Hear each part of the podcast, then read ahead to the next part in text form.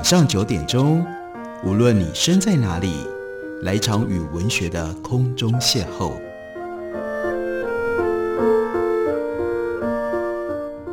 杨照谈书，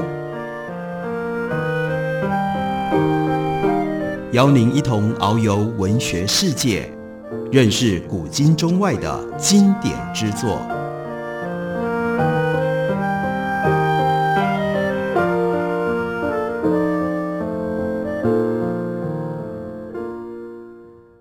各位听众朋友，大家好，欢迎收听杨照谈书。本节目为台北广播电台 FM 三点一，每个星期一到星期五晚上九点为大家播出。我是杨照，在今天节目当中要为大家介绍的，这是堡垒文化的新书，作者是 Eric Larson。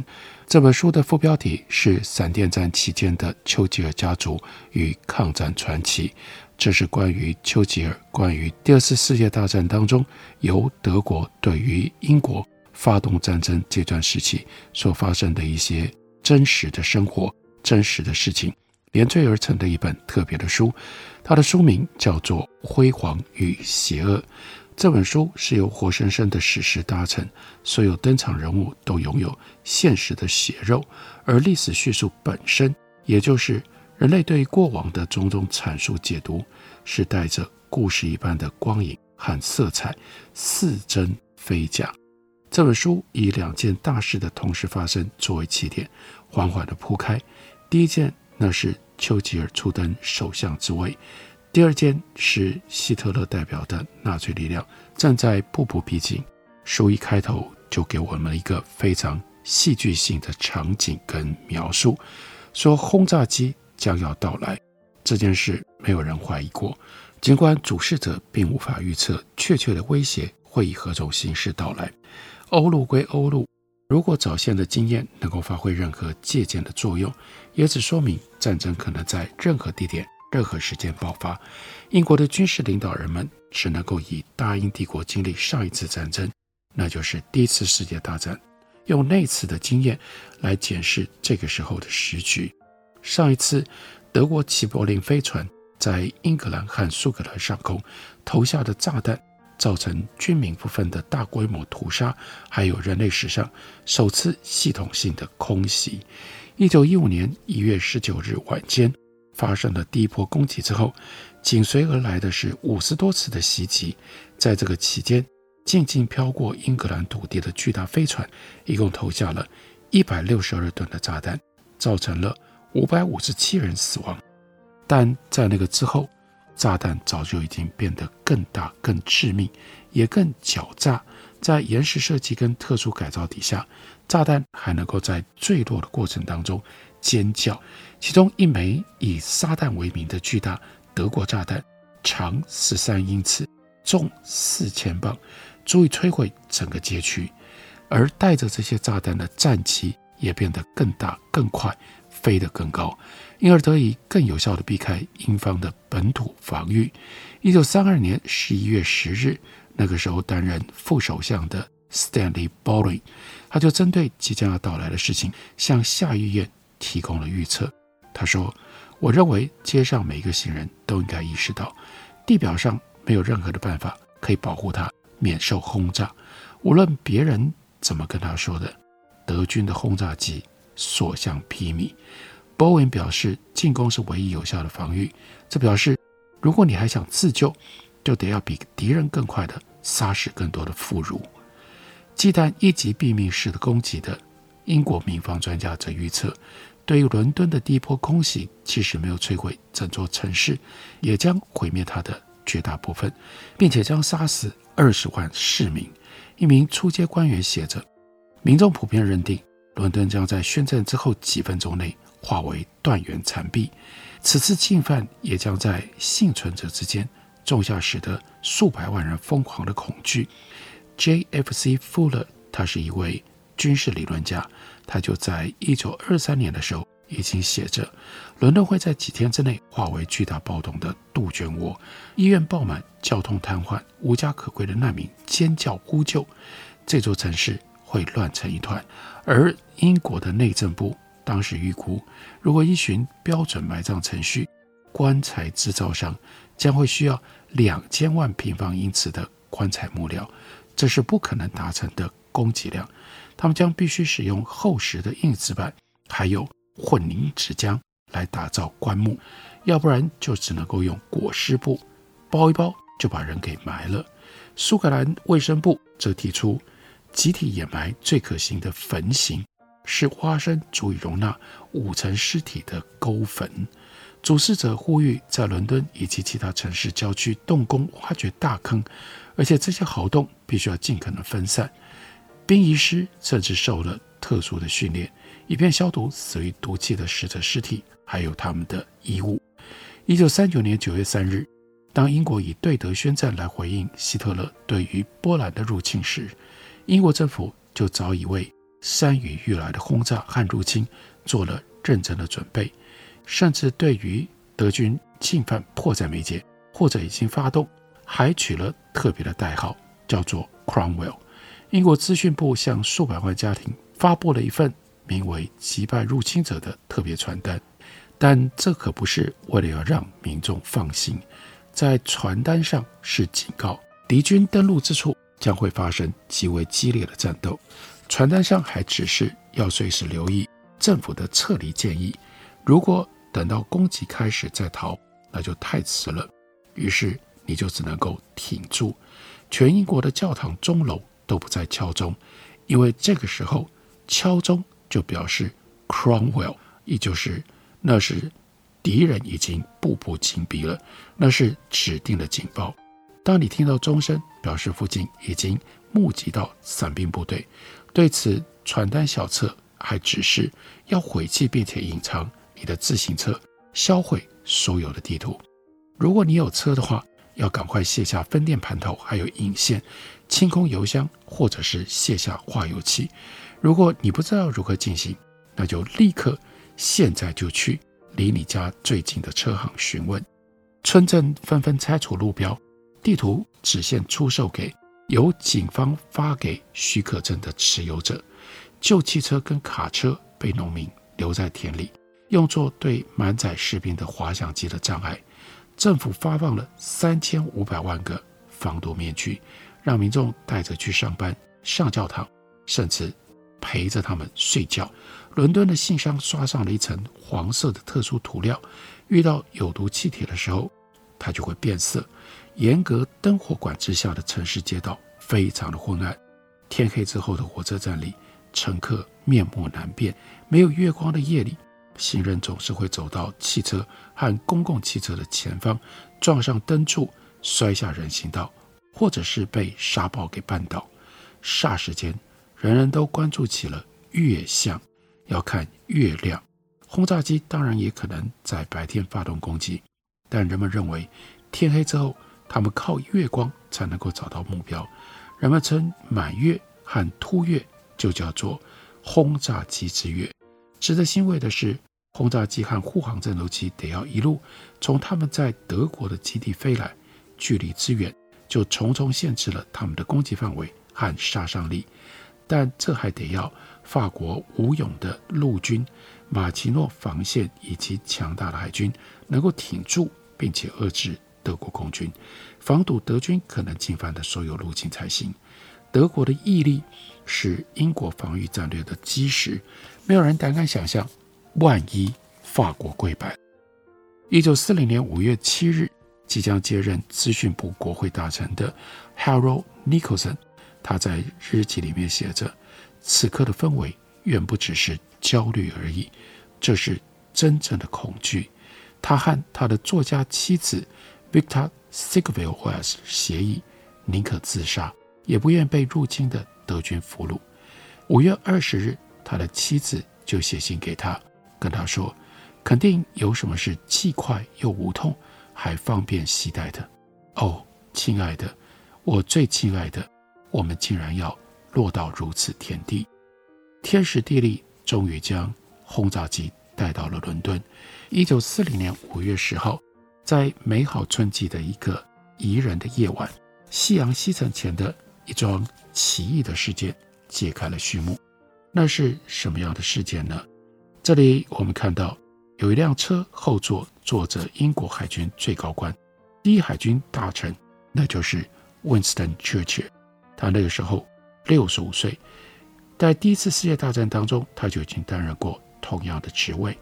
这次战争宣布的时候，他再一次的就受到了首相 Chamberlain 的任命，而丘吉尔见到了四十四岁的乔治国王，国王就跟他说：“我想你大概不知道我为什么派人找你来。”丘吉尔就说：“阁下，我真的想不透为什么，因为 Chamberlain 政府这个时候摇摇欲坠，而 Chamberlain 除了挂冠辞职，别无选择。”但是他努力想要说服外交大臣 Lord Halifax 可以接任首相，但是他失败了。所以呢，在这种情况底下，他就推荐了 Winston Churchill 来担任这个时候最艰难的时刻、最艰难的这个职务，在战争当中担任英国的首相。我们休息一会儿，等会儿来继续聊。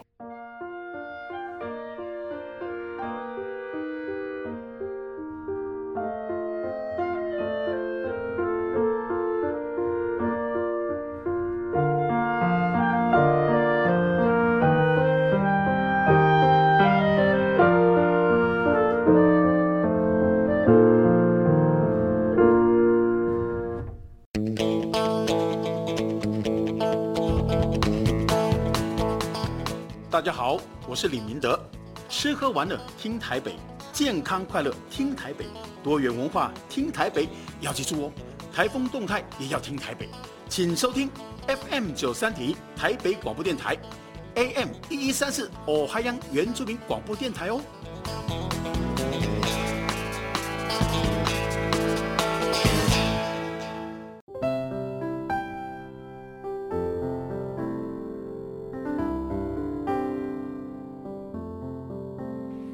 见台北的身影，拥有颗热情的心，有爱与梦想的电台，台北广播 FM 九三点一。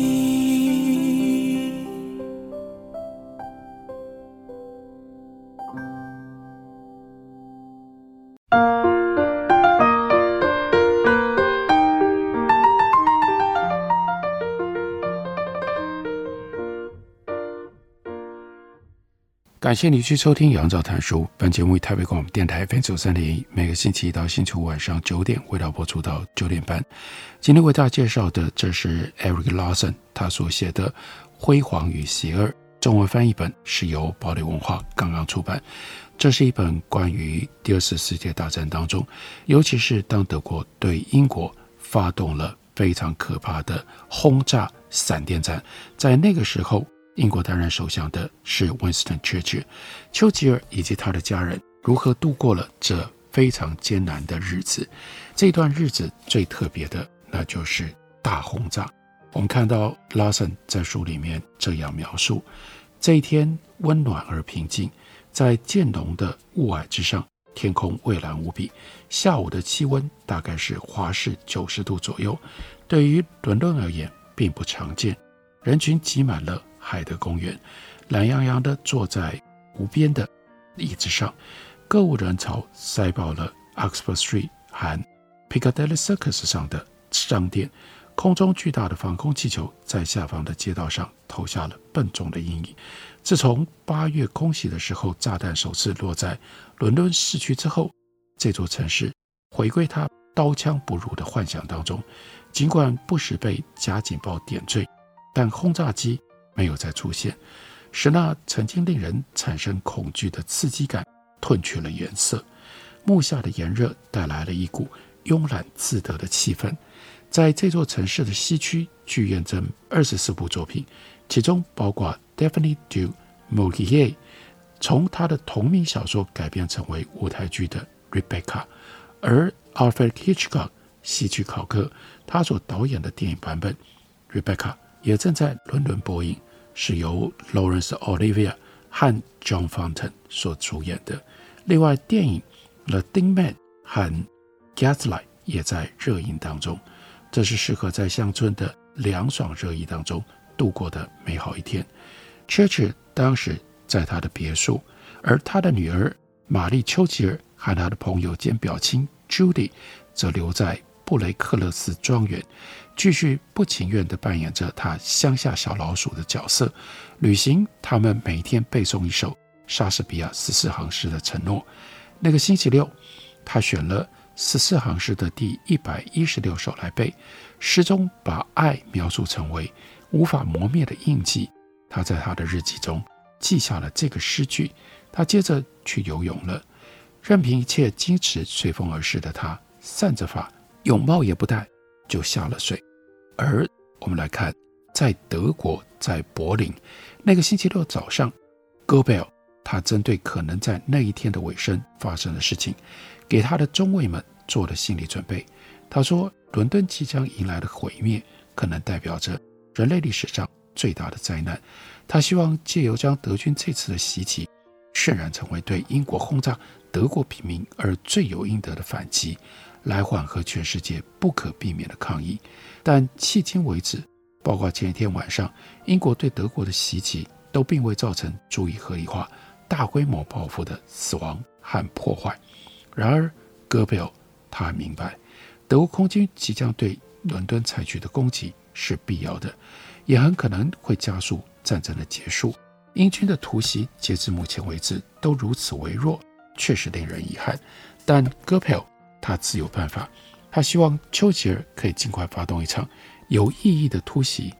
每一天都不断冒出新的挑战，但也不时出现令人愉悦的插曲。那周的一次会议上，戈培尔部下的特殊文化事务部。负责人叫做 Hans Kinkel，向他报告了德国和奥地利犹太人状况的进一步更新。维也纳原来有十八万犹太人，现在只剩下四万七千人了，其中三分之二是女性，大概三百名是男性，都在二十到三十五岁之间。根据那场会议的纪要，Hinkle 他是这样报告的：尽管发生了战争。我们仍然把一万七千名犹太人运送到了东南方。柏林还有七万一千八百名犹太人。未来每个月会有大约五百名犹太人被送往东南方。亨克回报，在战争结束后的头四个月内，要将六万名犹太人撤出柏林的计划已经到位。届时交通会复苏，剩下的一万两千人也将在接下来的四个星期内消失。这让戈培尔很高兴，尽管他认识到德国长期以来公然的、众目昭彰的反犹太主义本身对德国的大外宣造成了重大的问题，对此他仍然保持乐观。他说：“既然全世界都反对我们，诽谤我们是犹太公敌，我们为什么只能够受气，而不能捞点好处，趁机把犹太人从剧院、电影院、公众生活和行政体系当中抹除呢？”如果到时候我们还被攻击为犹太人的敌人，我们至少可以问心无愧地说，这很值得，我们从中受益，没被白骂一场。德国的空军是在伦敦下午茶的时间到来，轰炸机一共分三批抵达，第一批由将近一千架的战机所组成，三百四十八架轰炸机和六百一十七架战斗机。领头的是一百号战队探路者小组的八架轰炸机，夹着标准的强力炸弹、燃烧油弹和配有延时引信、能够吓阻消防人员的炸弹。尽管天气晴朗、日光充足，他们仍然使用 X 波速系统导航。下午四点四十三分，伦敦响起了那天的第一个警报。作家 Virginia Close 和他的友人 Annie，他们暂住在。伦敦市中心东南方大约三十一里处，有一个叫做 Merworth 的村子里，那是英国媒体大亨 Hansworth 的家里。他们正在草坪上喝着茶，徜徉在暖意和阳光当中。但东南方却突然传来了一阵低沉的闷响。Course，他写着：起初我们什么也没看到，但噪音很快就转成一种深沉洪亮的轰鸣。宛如远处巨大瀑布的如雷巨响。他和朋友数了数，总共有一百五十多架战机、轰炸机乘阵飞行，战斗机如防护罩般围绕着他们。他写着：“我们躺在草地上，眼睛盯着天空，我们辨认出一群细小的白色斑点，活像一群朝西北方的首都移动的昆虫。对于他们持续推进，没有受英国皇家空军拦截，让 Cours 觉得震惊，猜测敌军战机可能以某种方式突破了英国的防御。而他的朋友则说：“Poor London，可怜的伦敦。” Course 他对于德国战机几乎没有受阻的观察是正确的，但他猜测的原因不对。雷达警示有一支庞大的轰炸机队正在穿越海峡之后，英国皇家空军就将他们的战斗机中队分派到各个重要机坪的防御岗位上，以为他们将再次成为主要目标。同样的高射炮也从伦敦撤出，以保护机坪和其他战略目标。伦敦市中心只配置了九十二门火炮作为防护用。英国皇家空军一旦意识到目标实际上是伦敦的时候，他们的战斗机就开始朝德国入侵者聚集。一名英国皇家空军飞行员在发现袭击者之后，对所见的景象感到十分震惊。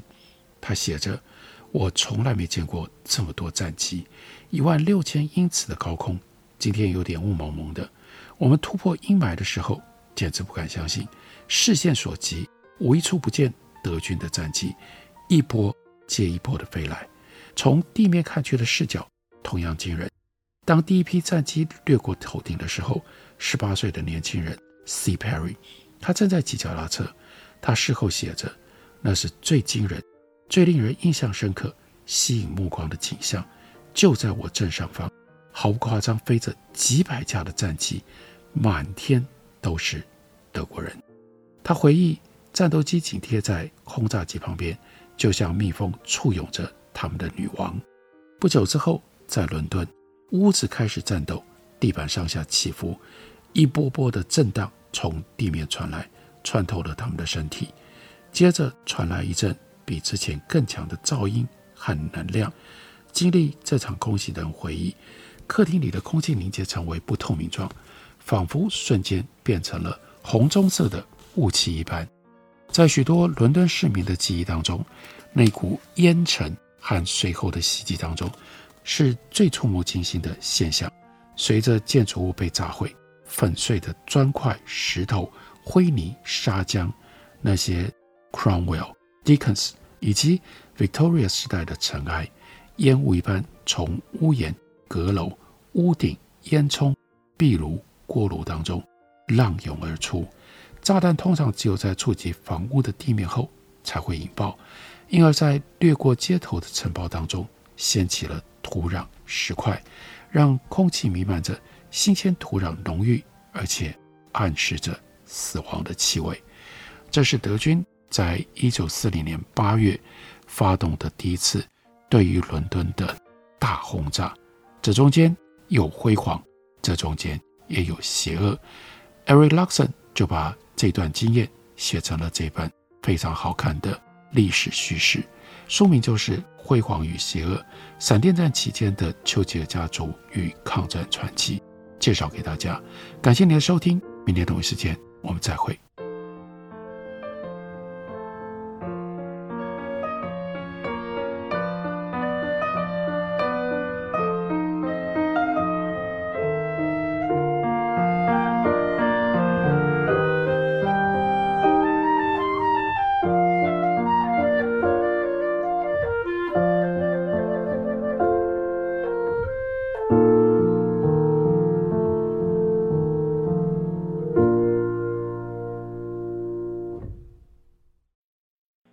所拨的电话无法接听，请稍后再拨。The number you have dialed is not available.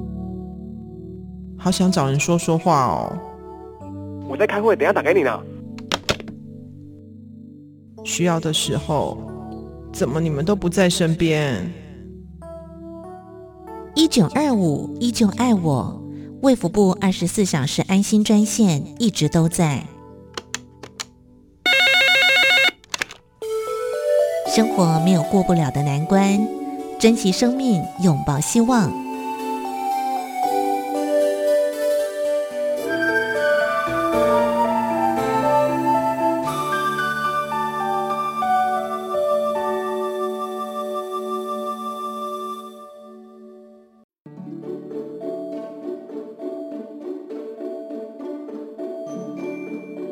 一公尺零点四八三公尺剩两个。公尺。你在背什么数学公式啊？明天要考吗？不是考试啦，是有关温室效应的问题。你知道吗？当海平面上升一公尺，台湾零点四帕的面积会被淹没；海平面上升三公尺时，全台六都会就只剩下桃园和台中两都。那如果上升十公尺呢？到时候啊，全台八点八帕的面积都会消失了。尤其大台北盆地、南洋平原、台中彰化以南的海岸平原，很可能都会被淹没了。啊，这么吓人！那那该怎么办呢？我们可以多做一点，例如爱用当地食材，减少食品碳排放量，多搭乘公共运输工具，减少开车或骑机车的次数，而冷气温度也可以控制在二十六度到二十八度之间哦。嗯，还可以随手关灯拔插头，自备环保餐具，少用一次性就丢弃的商品哦。台北电台与您一起珍惜资源，爱地球。